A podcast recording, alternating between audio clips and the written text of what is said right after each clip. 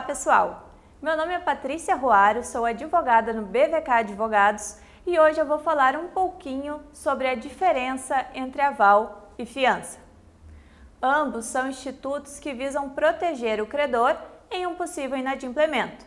Ou seja, caso o devedor não pague o débito ou não cumpra com determinada obrigação, o credor também pode acionar um terceiro, nos dois casos, é necessária a autorização do cônjuge, do fiador ou avalista, exceto se o regime de bens for o da separação absoluta, sendo que a falta de autorização de um dos cônjuges nos demais regimes implica a ineficácia total do aval ou da fiança.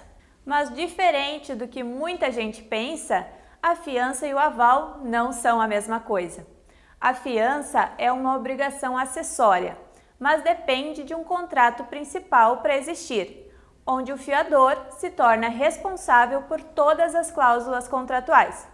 Ou seja, a execução da fiança está subordinada ao descumprimento da obrigação principal, assumida pelo devedor perante o credor.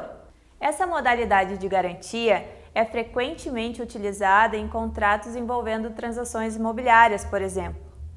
Já o aval é uma obrigação autônoma, sendo que para ter validade, basta que o avalista assine atrás ou na frente do documento, tais como cheque, nota promissória, cédula de crédito bancário, dispensando maiores formalidades.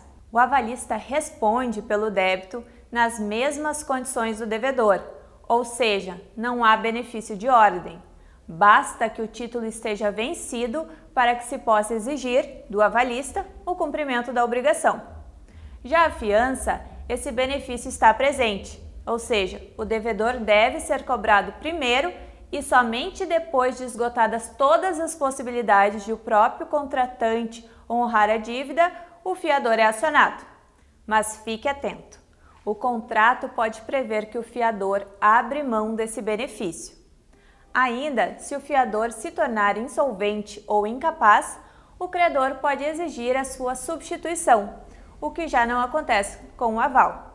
Assim, antes de formalizar um negócio, é importante saber essas diferenças para verificar o que é mais adequado ao seu caso e também para não ser surpreendido caso você seja o fiador ou avalista. Gostou do nosso conteúdo? Se inscreva no nosso canal do YouTube, nos acompanhe no Spotify e também nos acompanhe nas nossas redes sociais.